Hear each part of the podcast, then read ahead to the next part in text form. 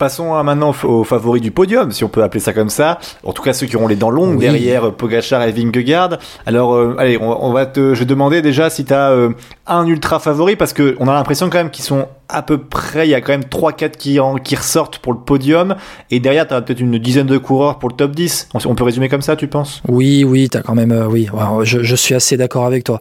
C'est qui tes 3-4 pour la troisième place? Bah, Henrik Mas.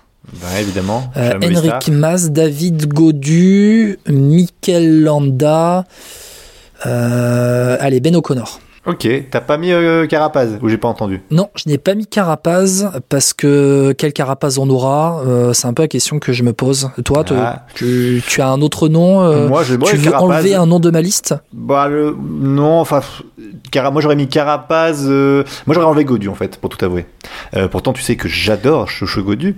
mais, mais, je me suis posé la même question. Mais mine de rien, quand même, là pour l'instant, il a fait un certes un très bon championnat de France, mais j'attends de voir quoi, parce que le Dauphiné était vraiment pas bon.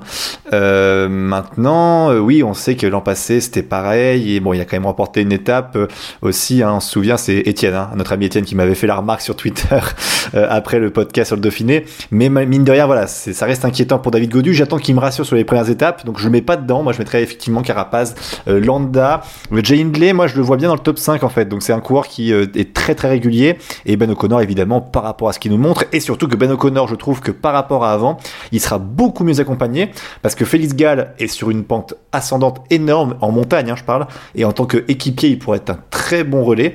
Et surtout, il y en a un deuxième qui est bon et qu'on parle peu, c'est Clément Berthet. Moi, Clément Berthet fait une grosse, grosse saison. Alors évidemment, voilà, euh, jeune français, il gagne pas de course pour l'instant, mais il fait toujours des, des podiums où il est placé et sur des grosses courses. Donc moi, Clément Berthet, euh, quand il accompagnera O'Connor, ça sera une grande aide pour lui. Donc euh, évidemment dans ce dans ce lot-là, quoi. Et Aurélien Paré-Peintre aussi qui sera dans, la start list de chez il sera, mort. Enfin, étant Aurélien Paré-Peintre, tu vois son parcours depuis, enfin, depuis le début de saison, le nombre de courses qu'il fait et des grosses courses.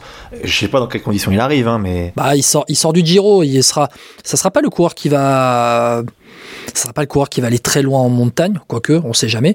Mais en tout cas, il sera capable d'accompagner euh, Ben O'Connor assez loin, euh, assez loin. Allez, je dis, il sera pas, pas capable d'aller loin, mais il sera quand même capable d'aller un minimum en montagne, en haute montagne avec Ben O'Connor, quand même, vu ses capacités. Parlons des coureurs aussi qu'on n'a pas cités pour le top 10, hein, mais moi je pense qu'on met les mêmes dans le lot.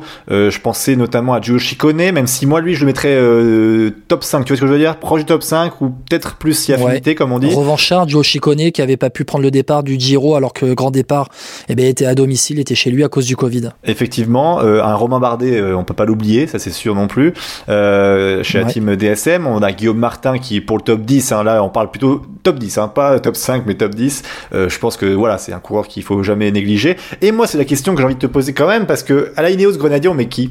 Parce qu'on va faire la liste quand même de la Ineos. Je la quand même. C'est Egan Bernal, annoncé leader, enfin annoncé leader, c'est lui qui est le premier dossard 21, euh, Castroviero, Omar Fraile, Katowski, Daniel Martinez, euh, Tom Pitcock, Carlos Rodriguez et Ben Turner. Il y en a trois qui se détachent quand même pour un classement général, c'est Egan Bernal, ancien vainqueur du Tour, Daniel Martinez et Carlos Rodriguez. Euh, Egan Bernal, on ne sait pas ce qu'il vaut aujourd'hui sur un bah, sur un Tour de France tout simplement. On l'a pas encore vu depuis sa grosse chute sur un Tour de France.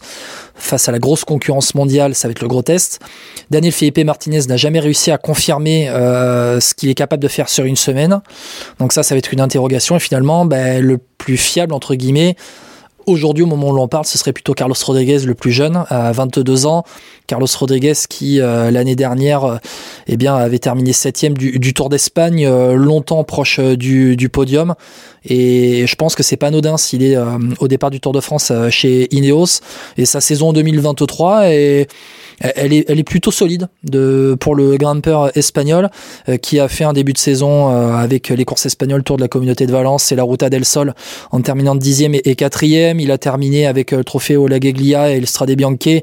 alors, il me semble qu'il abandonne sur chute au Strade Bianche, Carlos Rodriguez, je vais pas dire de bêtises, et qu'il a repris derrière sur le Dauphiné où il termine 9 le, au début du mois de juin.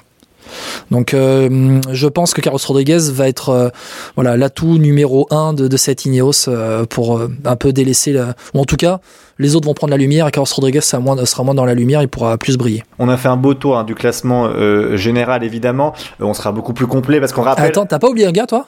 Simon Yates. Simon Yates, oui, pour le top 10, ouais, mais alors lui, Simon Yates, c'est pareil. C'est je mets Guillaume Martin. Pas dans ma liste du top 10, tu vois. Je vois pas euh, proche Ah, top si. 5. Bah, non, non, non, pas top. Je pense qu'il y a, il y a Si. meilleur que lui. Je dis pas qu'il est mauvais, hein, je, je pense qu'il y a meilleur que lui. C'est celui qui est le premier derrière euh, le trio euh, Ah non. Pogacar, Godu, Vingegaard euh, à Paris-Nice. hein. Il fait quatrième Oui, oui. de Paris-Nice. Ah oui, bah, oui, tu peux être quatrième de Paris-Nice et faire 12e du Tour, hein, c'est pas interdit. hein. Juste la précision, Carlos Rodriguez, fracture de la clavicule sur Estrade Bianchi en mars. Voilà, il a repris au Dauphiné. Je te laisse CFP. Important d'être précis. Non, bah, on a fait le tour du classement général, je pense. On, on en, verra- on en saura plus lors de chaque étape, évidemment. hein. C'est pour ça qu'on se monte pas Ton pronostic? Le pronostic, moi, mon top 3, alors, pff, ouais, le top 3, moi, je pense que ce sera quand même, ce sera Pogacar qui va remporter le tour, Vingegaard de- en deuxième, et en troisième, euh, moi, je voyais bien un, un Ben O'Connor, mais après, voilà, ça c'est l'appétence française. Toi, c'est quoi ton top 3 ben, Pogacar, Vingegaard. Et allez, je te dis Godu qui passe le cap et qui monte sur le podium à Paris. Ah, J'espère, mais ça va être compliqué.